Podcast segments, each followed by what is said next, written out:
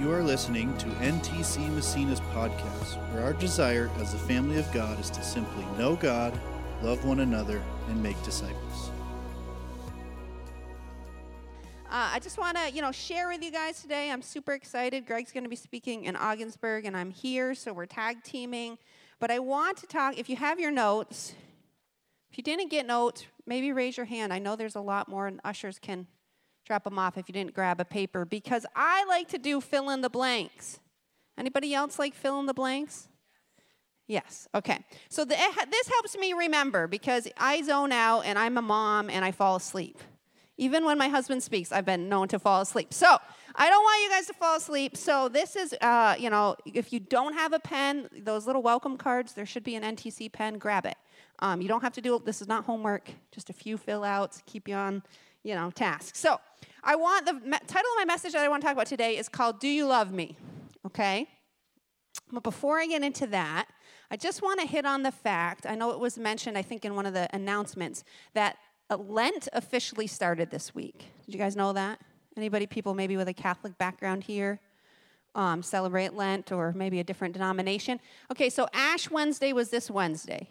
And that officially starts the Lenten season. And all that really means is it's the church reflecting on the 40 days before Easter, okay? Or the 40 days before Jesus' death, excuse me. Um, so it's the 40 days up, kind of looking towards, you know, Jesus was looking towards the cross, right? And so it's a time of reflection for us as a church and as a community to remember these things. But if anybody else like me grew up Catholic, what I thought Lent was about was you had to give something up. Anybody ha- and and if you're giving something up for Lent, awesome. I'm not I'm not talking against it. That's all I knew though. I didn't even get the whole like Easter was coming, Jesus was dying. It was like, "Oh, I have to give up chocolate?" or soda or something really weird, you know. And then I have to eat McDonald's fish burgers on Friday. like it never really clicked for me. It was just really like, what am I going to give up this year? And it was really weird things. But I want to encourage you guys if that is something God presses on your heart, maybe God wants you to give up something, okay? Maybe He wants to give you up something like social media. Maybe it's been a big distraction for your life. Oh, somebody hit the alarm. Does anybody know how to shut that off? Okay, go save the day. I only know that sound because I've done it before. It's a big, big crash bar on a door, and it says, Alarm will sound if you hit this door. And I'm like, Oh, it's fine. It's not on. I was taking someone through a tour like last month in the church, and I hit it, and it was like, and there was no one there. And I'm like, Is the police coming? Okay. So, anyway, ignore the alarm. It's not a fire alarm. We're good. So, so I kind of always had that idea of giving something up. And, and maybe God will call you during this time of Lent to give something up. But my challenge for you, and I think that the challenge that Jesus put before us, even in his last 40 days on this earth, was less about giving something up. And what if we took on a challenge and in the next 40 days we said, I'm going to take something up? Okay? So, not give something up. What if you said in the next 40 days, Jesus, I'm going to pray and I'm going to say, What do you want me to take up? Okay? So, we're going to talk about that today. Um, so, what I mean by that is when you feel like God gives you a burden for something, sometimes it's easy to ignore it or to say, Well, I'm really busy during this season. Listen, if anybody's busy, moms are busy, right? Like, I get busy. But God puts a burden on our heart sometimes because He's wanting us to take something up. And sometimes it's not always clear what that is. But something that God, obviously, I mentioned earlier, has been speaking to me is the Ogdensburg Church. So that's something that me and my husband have taken up. And it's a big commitment. Do I like to drive all the time? I don't like to drive at all. Because you remember how I said I fall asleep when I'm in church? I also fall asleep while driving. It's a really bad combination, borderline narcolepsy. So, um, so there's things that I don't like about it, but when God lays a burden on our heart, we have the responsibility to say, Am I supposed to take this up? Um, so that's one thing. But I tell you what, who's been to Ogdensburg Church? Yeah, just maybe visited once or maybe you served. God is doing such awesome things. Go one time, sleep in a little, and go. I'm giving you permission to sleep in because it's just been so exciting. Every week we have new families, which I just is so awesome. We've had families that have never stepped foot in a church, any church, a mass, a wedding ever in their whole lives. And they say things like, wow, I didn't know church music could be so cool. Or, you know, I had another lady say to me, um, I don't know why, but my 12 year old son, he sat with me and he cried through the whole service. And I asked him why, and he said, I don't know why. And she said to me, Do you know why? And I said, I do. It's Jesus. So it's been so fun, so exciting, the things that God is doing there. Um, so come visit sometime, but that's something God's laid on us to take up. Um, another thing that God, and I'm throwing this out here because it happened yesterday, and there might be somebody here that says, oh my gosh, this might be the thing I'm supposed to take up. Yesterday, there was 14 or 15, I'm not good with numbers, people that met in the welcome room here that either have been radically delivered from addiction or have a burden to help people be delivered from addiction. 14 from all over Ogdensburg, Morristown, Lisbon. It was so cool. And we just sat, and everybody, because most people didn't know each other, everybody just shared their story, shared their testimony. And I sat there in that group and I thought, oh my gosh, I get to do this? Like, it wasn't, oh, I have to, or this is a drag, or I should organize this. All I could think of sitting there was, why do I get to do this? To hear these crazy, sometimes heartbreaking, but crazy, miraculous stories of God intervening in people's lives. And I realize I get to do this. So we don't have anything official with that yet, but with starting the Ogdensburg Church, one of the things we really felt as a leadership team was to start some kind of addiction recovery. Um, because we all know, well, Massena and Ogdensburg, that's something that's a huge need, right? So this is not an official group yet, but it, maybe this is that's something that man that's on your heart. So come talk to me after because I would love to meet with you. Um, we're just really just kind of praying and building relationships with each other. There's no big agenda yet, but that's another thing that I felt like God said I'm supposed to take up. So the third thing that I felt like God in the last year has really challenged me, and this might be something that He's calling you to do. And this one's weird.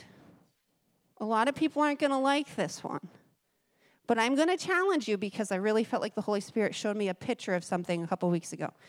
And what it is, is to reach out to people online. Now, some people are like, oh my gosh, this is.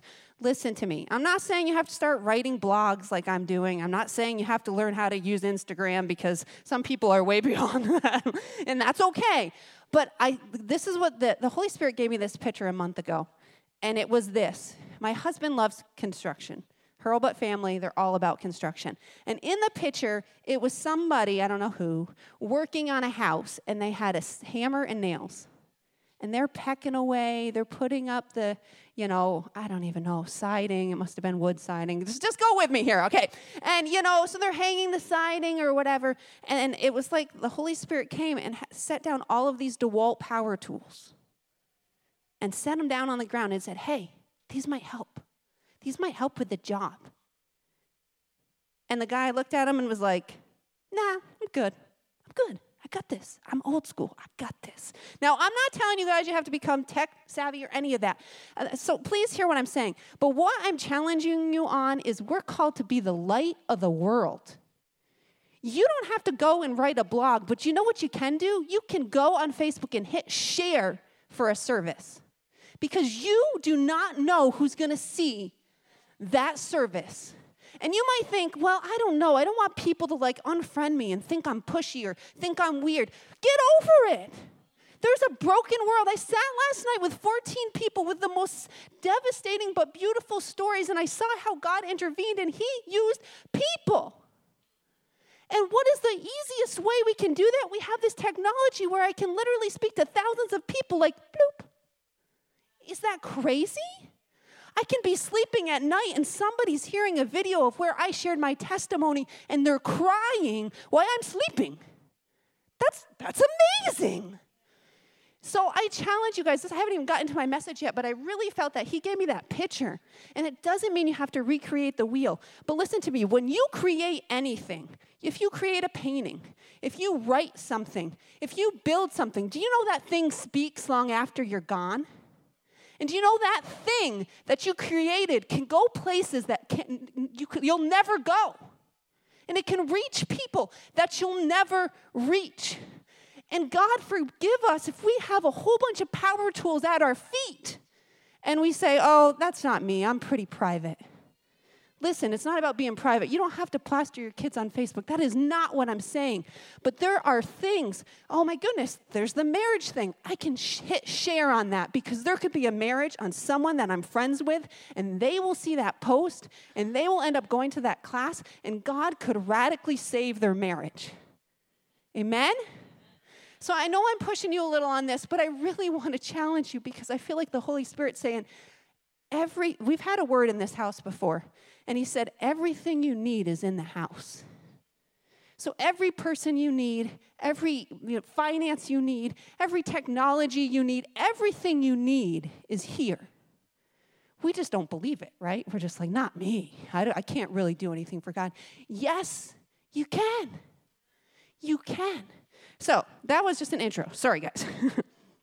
so let's get to the actual notes. So that's my challenge today. So instead of giving up something for Lent, what if what if we pray during this time before Easter and say, Jesus, I don't want to do just what somebody tells me to do. What do you want me to take up in this season? Okay? So, says, What was your moment? Okay. I shared this funny story, and I'm going to share it with you guys on a video that I posted on Facebook, but it was it was something that I just kept thinking about. So back when I was a young adult, me and my husband knew each other since we were teenagers. Um, long story, and some of you guys have heard his story of, of oh, you know almost committing suicide and God intervening and us becoming friends. But basically, he ends up going to college in Florida, where I went to college at a Christian college. And in order to get to and from college, this was a terrible plan. Just saying. was we, instead of flying, Greg at the time, who was just my friend, wanted to drive his 19, what year was that Chevy? 1920. 1980 something Chevy pickup truck with a bench seat all the way from Massena to Florida, Lakeland, Florida. Not just once, multiple times, and pulling a giant trailer filled with all of his sound equipment. So that made extra sense.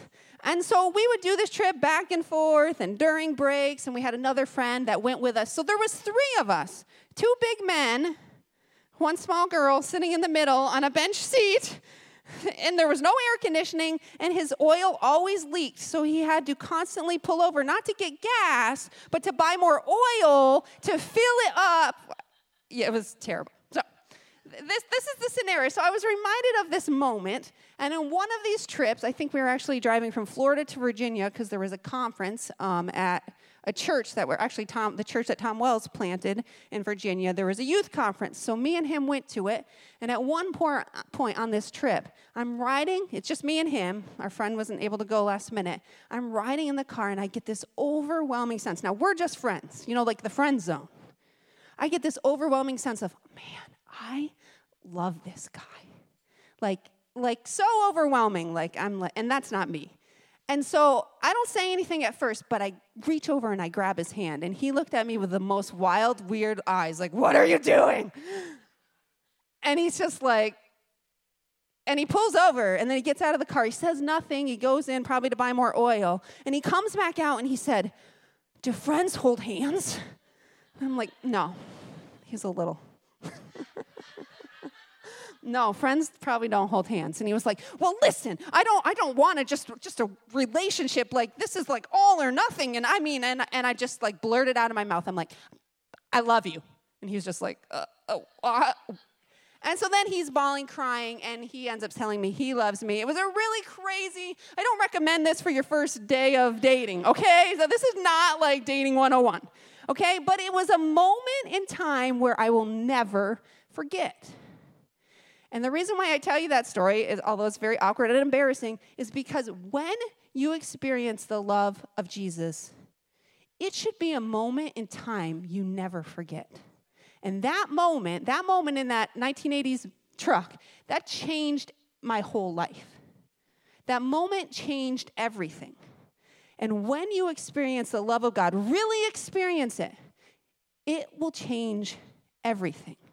Okay, so the first point so the question is, when was your moment? Number one is it's a distinct moment in time. So what I want to say to you, there's a lot of people, not a lot of people, but maybe people in this room that have been raised in the church, which I think is amazing and beautiful and that's what i hope for my children that, that they always know the presence of god and they always know about the word of god but you know what else they need that's not enough they need a moment where they know that jesus loves them and they love him it's a moment in time that you never forget and I think sometimes we think, well, oh no, I know, I know all about God, or I've been to church since I was a kid, and that somehow is enough.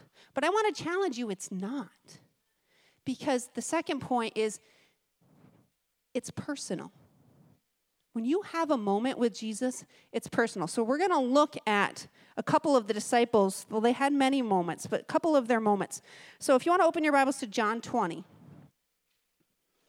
So I'm just going to kind of give you a backdrop of John 20. We're really going to focus on John 21. So what's happened is Jesus has died on the cross. He's rose from the dead. Mary Magdalene like is, you know, telling the disciples, "Oh my goodness, he's risen." Nobody really believes her. Crazy lady talk, right? They know he's not in the tomb anymore, but they're all pretty skeptical. So what do they do? They lock themselves in a room, in an upper room, lock the doors because they were afraid of all the Jewish leaders were going to come and kill them next. And they pray, and they're hiding, basically. And Jesus appears to them. And all the disciples are in awe, and they say, Oh my goodness, I can't believe it's him. And they don't recognize him at first. So this is on a Sabbath day. Well, then a week later, the only disciple that wasn't in that room was Thomas. And if you guys remember anything about doubting Thomas, right? So, Thomas, I'm going to read you real quick what he says. The disciples are telling him, Man, Jesus appeared to us. It was crazy. You won't believe this. Believe this. And it says, verse 24 of, of chapter 20. Now, Thomas, one of the twelve, was not with the disciples when Jesus came. So the other disciples told him, We've seen the Lord. But he said to them, Unless I see the nail marks in his hands, and put my fingers where the nails were, and put my hand into his side, I will not believe. So, a lot of people give Thomas a a hard time. Like, you should just have faith. Even when you don't believe, you should have faith. And uh, you know what I love about this story? Jesus shows up again, exactly a week later, just because probably Thomas was there this time. Why? Because when you have a moment with Jesus, it's personal. And he doesn't reprimand Thomas and say, geez, why don't you just believe? He says, hey, you want to put your hand in my side? You want to see the scars in my hands. Like he literally says, Come closer, touch it, feel it. Because when Jesus reaches us, he wants it to be so personal. It can't just be, oh, yeah, I remember that one time I was in worship and I had this general vague sense like God loved me. No, no, no, no, no, no. Then I would argue you haven't met him yet. And that's not a shame on you. That's a man, go after him today because today could be your moment that you receive it for yourself. Because one thing my husband always used to say when we were young and he struggled with believing God loved him, he'd say this Listen, I know God loves me. He's God, He loves everyone. It's like a cliche blanket statement, like He has to love me. And I would say, You don't know Him then. You don't really know Him then. Because when you really know Him, you feel like you're His favorite kid. Now, He doesn't really have favorites, okay? So don't go quoting that later and get me in trouble with my husband, okay? But really, like I I that's my slogan. God loves you, but I'm his favorite. Not because I'm good enough, but because if you experience the extravagant love of Jesus, you'll believe that. The shame will go. So I wanted to can I tell you two stories? So kind of sidelining again. First story is quick. So me and my husband went to Montana about a month ago, and it was so cool. If you guys know who Gary Hayes is, I love this guy to death. He's a speaker, um, he's very prophetic. He prays for a lot of people and prays into their life. And um, he's been here before. I believe he's coming here, I think, in May, too. So he's coming. Don't, tell, don't get me wrong on the dates. But um, so we were there all together at a church in Montana, our friend's church, the Swansons, who have actually also been here. And we got to pray. Oh, I can't even remember how many hundreds of people we prayed over in like two days. It was kind of insane. So we literally prayed over people in the morning, in the afternoon, at night, till like 11 o'clock at night at church during church services. It was amazing. But the very the very first person, and I was nervous because like Gary travels all over the world and does this. My husband's gone places and prayed for people, but I'm just like And then there's this random girl over here.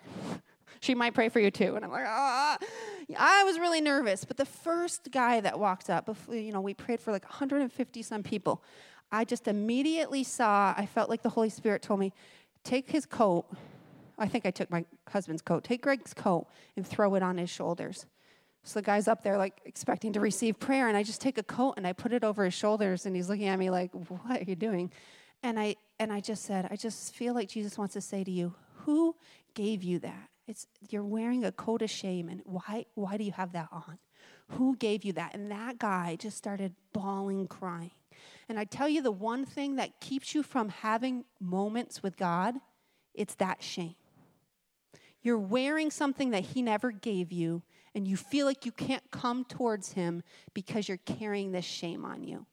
So that's the first story. It was amazing. God just broke that over him and we ripped that coat off. Second story, and this is related to even the weird reaching to people online. This just happened two nights ago, but it was such a beautiful story. So I made a video of me sharing that stupid story about my husband and me and the Chevy truck.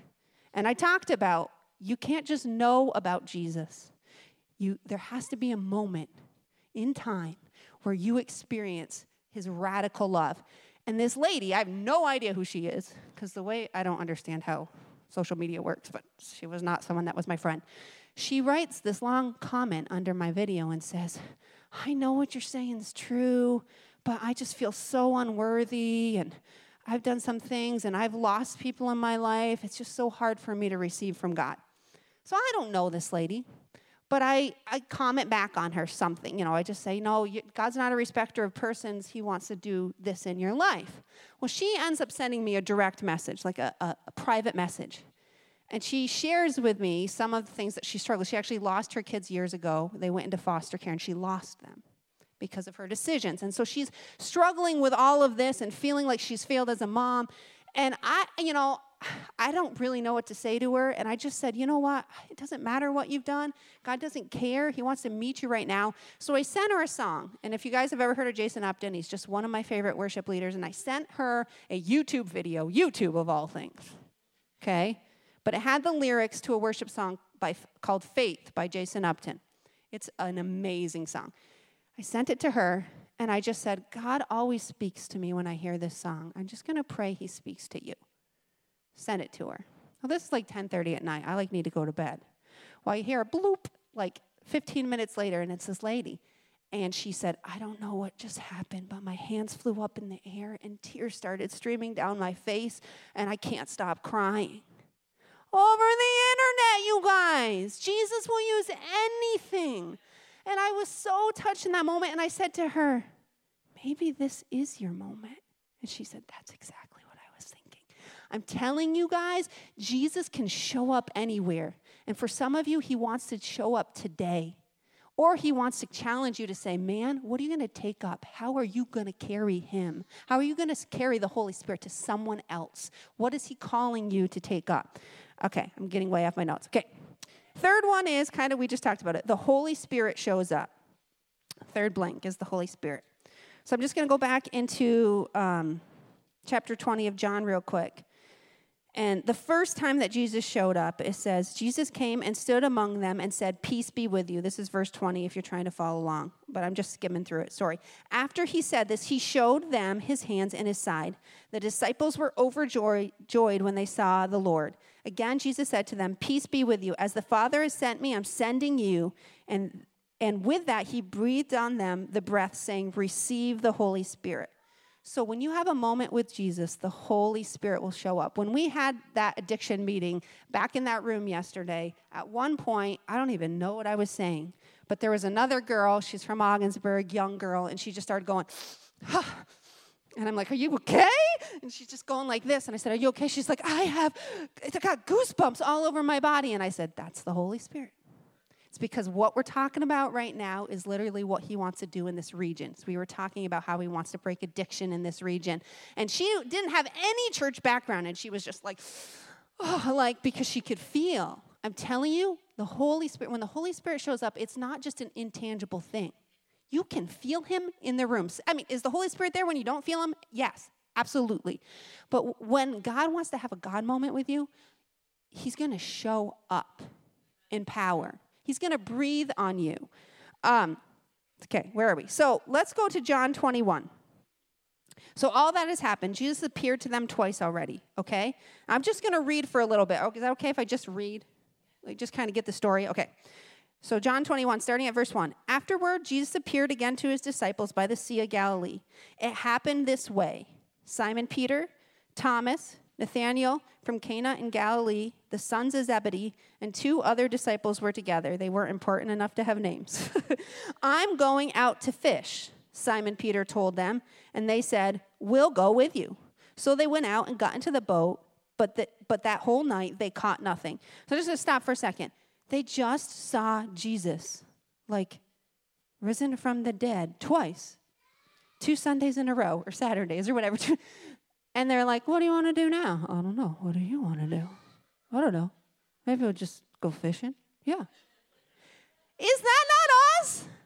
Even when you've had a God moment, maybe you have this crazy moment, say on a Sunday morning, or maybe you have this time of prayer and it's so amazing and God speaks to you, and then you're like, I think I'm going to go to Applebee's now. What's wrong with us?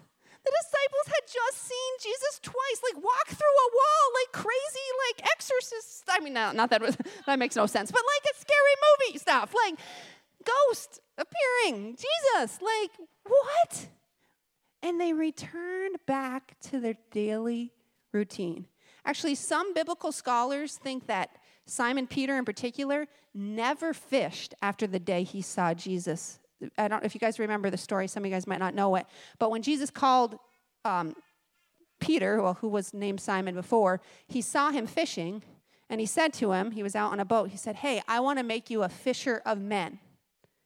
And some scholars, but they can't really prove it, there's only one other time that Jesus even talks about fishing from then until this scripture. And it's when they're talking about, you know, um, do we give ta- pay taxes to the Roman government? And he was like, you know, go catch a fish and there'll be a coin in the mouth. So we don't know if they actually even went fishing. He just referenced it. So some people believe that Peter never fished because he spent this whole time with Jesus, right? learning as a you know as a rabbi following he wasn't a rabbi but learning from the messiah um, doing ministry and then the minute jesus is gone in a sense they're like i don't know what do you want to do now let's just go do what we always do and this is human nature right because who realizes that routines are way more easy than stepping out in faith because when i step out in faith i have no clue what i'm doing and if anybody tells you differently they lie Okay? I don't care how spiritual they seem. I don't care if they're Benny Hinn. I don't care if they pray all day long. When you step out in faith, you get scared. You have no idea what you're doing, but God shows. But when you do the same thing every day and you go and you just go fishing, guess what God doesn't do? He doesn't show up. Is He with you? Of course. Does He love you? Absolutely. Does that take away from the moment you had with Him? No. But this is the next point. Number four, if you don't use it, you lose it. Now, can God ever take away? I'm not saying you're losing your salvation, okay? I'm not saying you'll ever forget the moment when Jesus spoke to you or he healed your heart or you felt his love in such a tangible way and you knew he loved you. That can't be taken away. But the purpose, the reason he reveals that to you isn't just so, wow, I had this awesome moment and I'm going to think about it the rest of my life. And when I'm 80, I'm going to be like, thank you, Jesus, for that moment when I was 22 and you showed me you love me. I mean, of course, we want to remember, but that moment was for us to then go on a mission. Why did he appear to the disciples? It wasn't just be like, hey guys, look, I can walk through walls. It's cool. Bye. No. What are the last words? You want to know what the most important thing to somebody is? It's what they say to you on their deathbed. Anybody ever been there with someone you love? The last words they say, whether it's I love you, I'm proud of you, or maybe it's something they really want to see you do, or they want this for your life. I pray you find someone. I pray you have a family, or I pray you're happy in life. Those last words are really, really important. And what were Jesus' last words? Go and make disciples of all the nations, and lo, I'm going to be with you always, even to the end of time. Anybody feel like it's the end of time soon? We're looking at like World War III, creepy stuff. Okay, listen, he's going to be with us, but but if we don't use it, we lose it. The moment isn't just for me to feel warm and fuzzy inside. The moment is for me to realize now this is my mission. My mission is to go and be a co worker with Jesus and to do this for somebody else. It's not about me anymore, and it wasn't about the disciples anymore. And so, what does he do? So they're fishing. Jesus is up there thinking, oh my gosh, I gotta. Well, I guess maybe he was still on earth. I don't know how that all works. He was 40 days, you know, resurrected, appearing to people. He's thinking, I gotta appear to them again. They don't get it. Okay? So they go fishing. So I'm gonna read a little bit more. So I'm on verse 4 of 21, John 21. Early in the morning, Jesus stood on the shore, but the disciples did not realize it was Jesus. Which I don't understand that. They've seen him already, but okay, he called out to them, Friends, haven't you any fish? No, they said. And he said, Throw your nets on the right side of the boat and you'll find some. When they did, they were unable to haul the net in because of the large number of fish. Then the disciples who Jesus loved said to Peter, It's the Lord. As soon as Simon Peter heard it, he said, It is the Lord. He wrapped his outer garments around him, for he had taken them off. So I don't know if he was in his underwear. That's always interesting to me. he didn't want to see Jesus in his underwear. And he jumped in the water. The other disciples followed in the boat, towing the net full of fish, for they were not far from shore, about a hundred yards. When they landed, they saw a fire of burning coals there with fish on it and some bread. Then Jesus said to them, Bring some of the fish you have caught. So Simon Peter climbed back into the boat and dragged the net ashore. It was a full of large fish, 153. But even with that, so many, the net was not torn. Jesus said to them, Come and have breakfast. None of the disciples dared ask, Who are you? They knew it was the Lord. Jesus came, he took the bread and gave it to them, and did the same with the fish. This was how the third time Jesus appeared to his disciples after he had raised from the dead. I just love that he's just making them breakfast.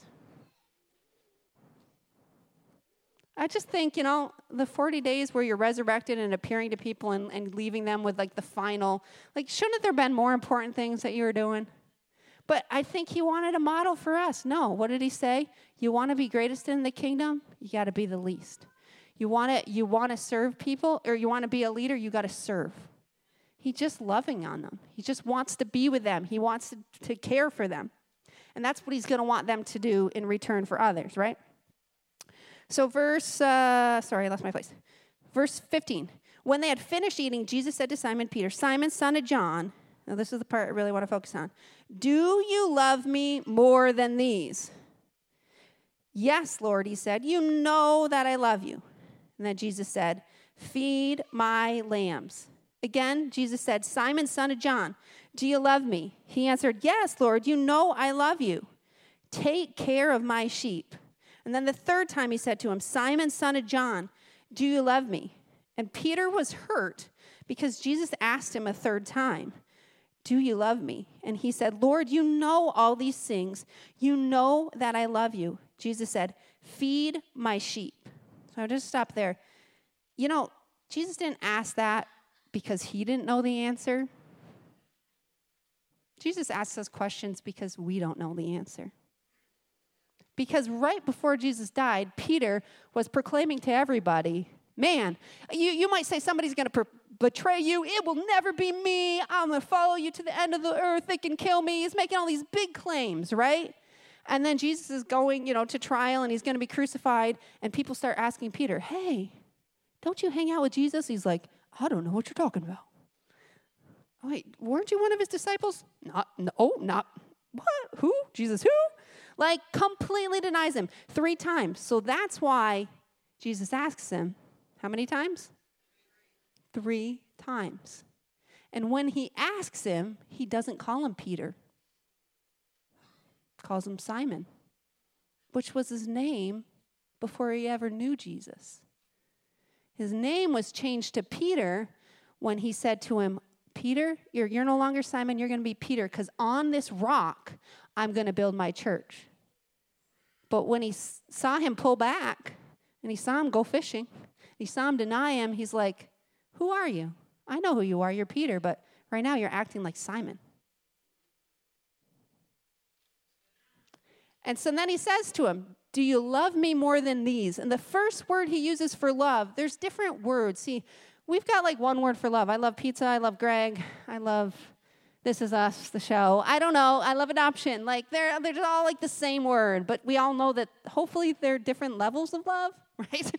okay, but in the Greek language, the word love, there's a bunch of words for the word love. And when Jesus said to him, "Do you love me?" It, the word is agape love, and what that means is like selfless love. Like love, the best way I heard somebody describe it is it's love without a hook in it. It's love that gives and gives and gives and gives and gives and gives and never thinks, when am I going to get back out of this? Okay? So he's like, Do you love me like that? And what does Peter say? He goes, You know I'm your friend. Because the, the word love he used was phileo, which means a friendship love. Like I have friends with people in the crowd here. Like, you know we're friends. We're good. Well, yeah, of course I love you. And then Jesus said to him again, No, no, no, no. Do you agape love me? Unselfishly, without a hook in it, give, give, give. And he's like, Yes, you know we're friends. We're like best friends. We're good, right? And then he's hurt in his heart when he asks him a third time because he realizes, I am not giving the right answer. But what does he say? What is proof of his love? It's not how many times he attended church. It's not how many Bible verses he memorized. It's not how many small groups he was in. It's not what he gave up for Lent. See, all of those things are what the Pharisees did. But what does he say?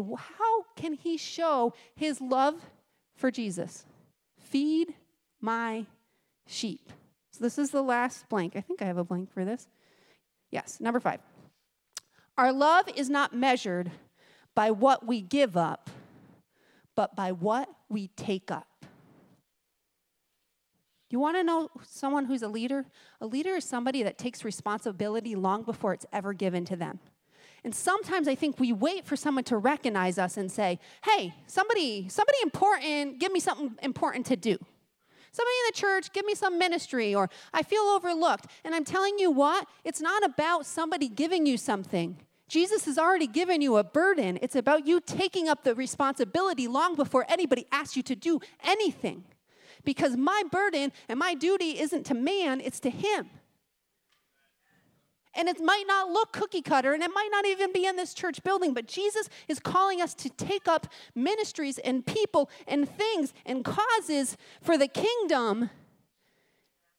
But so many times we just go fishing because it's easy.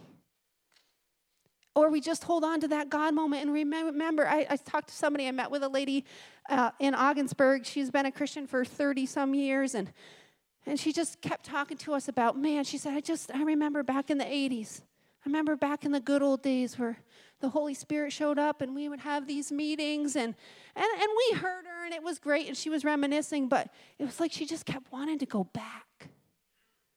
We can't just hold on to those God moments. We got to move forward in what He has for us. And the thing is, it's not us.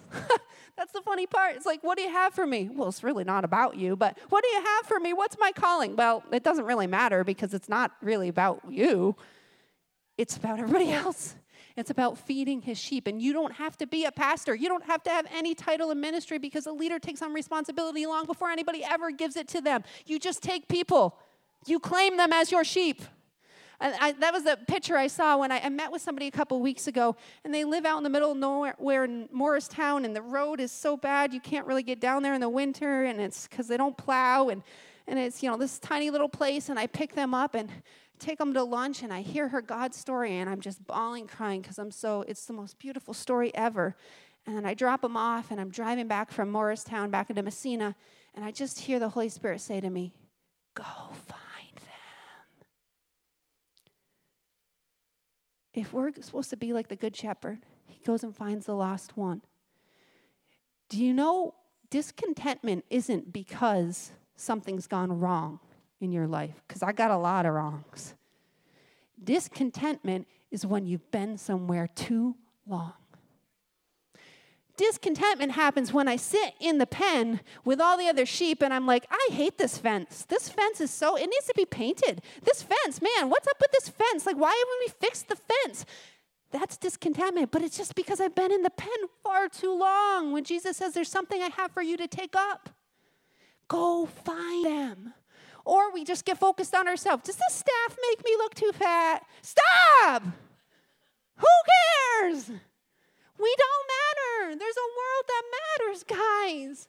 There's people that matters, and I tell you, doing something has broken me in the last two months in, in Ogdensburg. It's not about Ogdensburg. It's really just about what God's doing in me, and it's hearing these stories of people. And I'm, I'm not saying I've had a perfect life. I haven't, but hearing the devastation and the brokenness that people are living through people that have been like, well, me and my mom, when we were in prison together, and I'm like, how is that a sentence? And they're like, we don't know how it's a sentence, but one bad decision leads to another bad decision, and we don't know how we got here.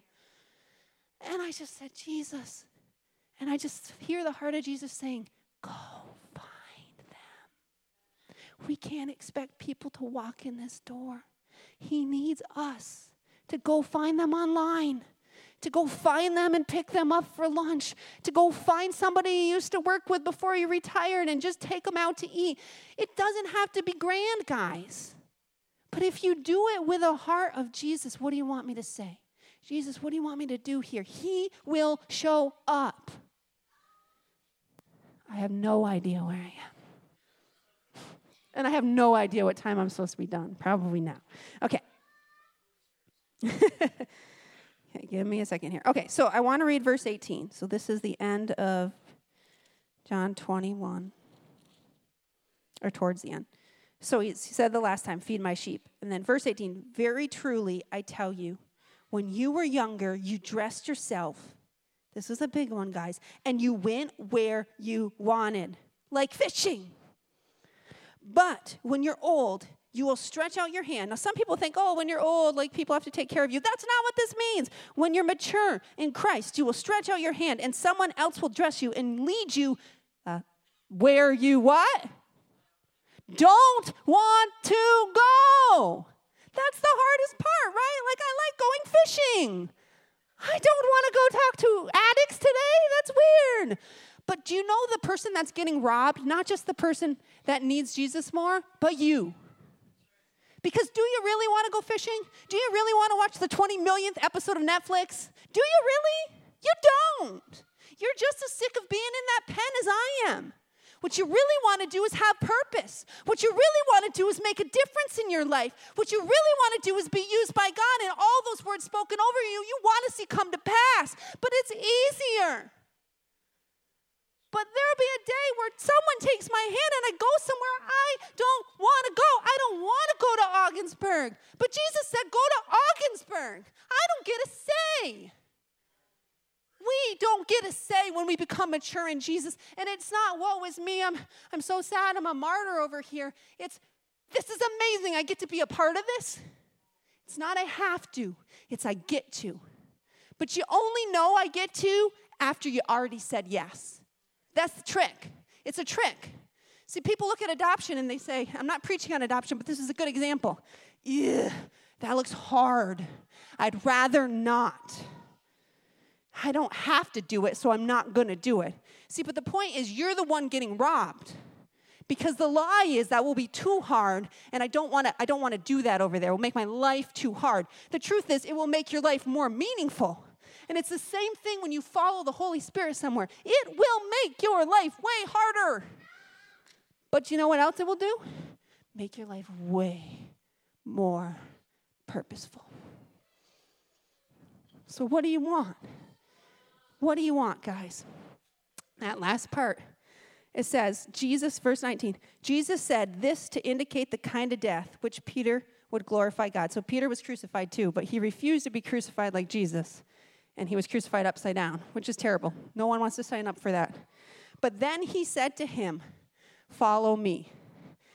And those, that, those words, follow me, is a um, present imperative. I'm not good with the English language.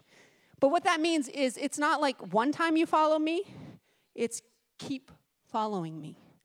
Keep following me every day. Keep doing this because guess what? Tomorrow, you can go back fishing if you want to.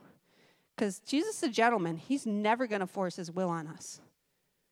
But he says to us, keep following me. Every day you put out your hand and you make the choice to go somewhere lead, be led somewhere. Maybe you don't even want to go.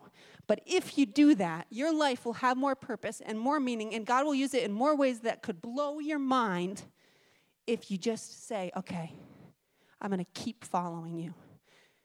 So I want to pray. If we can stand, I think there we don't have a worship team because Josh had to go to Ogdensburg. Poor guy is doing double duty today. But I want to pray, and I want to actually pray. If if people, I want to pray for two groups of people.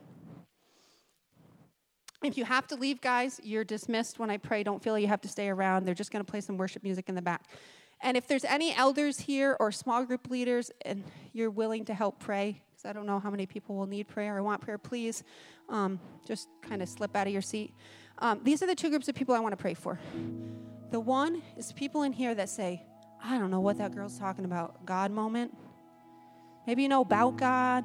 Maybe you went to church in the past. Maybe you've been to church here for 20 years, but you just kind of come and you learn and it's good, but you have no idea. Like, you can't point to some moment, distinct personal moment in time where you're like, something happened. And I want to encourage you, even if you said, maybe you've said the sinner's prayer before, if you guys know what that is. But I want to encourage you, even if you've said that prayer, but you're kind of like, I still don't know if I had a moment like I, I, I, believe in faith that Jesus died for my sins, but what you're talking about, I don't know if I've had. That's the first group of people I want to pray for. Second group of people we want to pray for is some is anybody in this room that's gone fishing. And it's easy to go fishing during COVID. It's easy to go on neutral during COVID because it's hard. Just trying to make it through the next day, especially if you have a family. But this is a season where Jesus says you, you can't stay in neutral because things that are in neutral just creep backwards. If you don't press into God, there's no staying where you are. You only drift back. So that's the second group of people. If you're like, man, Jesus, I want to take up something before Easter comes. And I'm not just saying go to the back and like pick some random sign up and I'm signing up for VBS. Like, don't be flippant about it. I want you to take time and to, to stand here and make that commitment today, saying, Jesus, these next 40 days before Easter, I'm going to pray and I'm just going to ask you, what am I supposed to take up? What is it? Is it a ministry? Maybe you're supposed to be involved in youth ministry. Maybe you're supposed to be involved with addicts. Maybe you're supposed to do something. Maybe you're supposed to create something that doesn't exist. Maybe you're supposed to start a small group that doesn't even exist. Maybe you are supposed to do a ministry. Maybe you're supposed to go to the jails. It doesn't have to be in these four walls. Maybe you're supposed to invest in kids' church. Maybe you're supposed to go to Ogdensburg. I don't know what it is. Only Jesus can tell you. But Jesus, I want to take up something. I want you're gonna you're looking at me saying, "Do you love me?" And He's gonna say, "Go find them." So just if you're either of those people, we're not gonna differentiate. Just come up. There's no like, there's nothing pretty about it. Just come up. If you don't want prayer, that's totally fine, but there'll be people here that want to pray with you. So, Jesus, we uh, give this day to you, Jesus. I believe there are going to be divine moments today for those people that say, Man, that's me. Whether it's I need that moment, God, I've never had that moment where I know that I know you love me.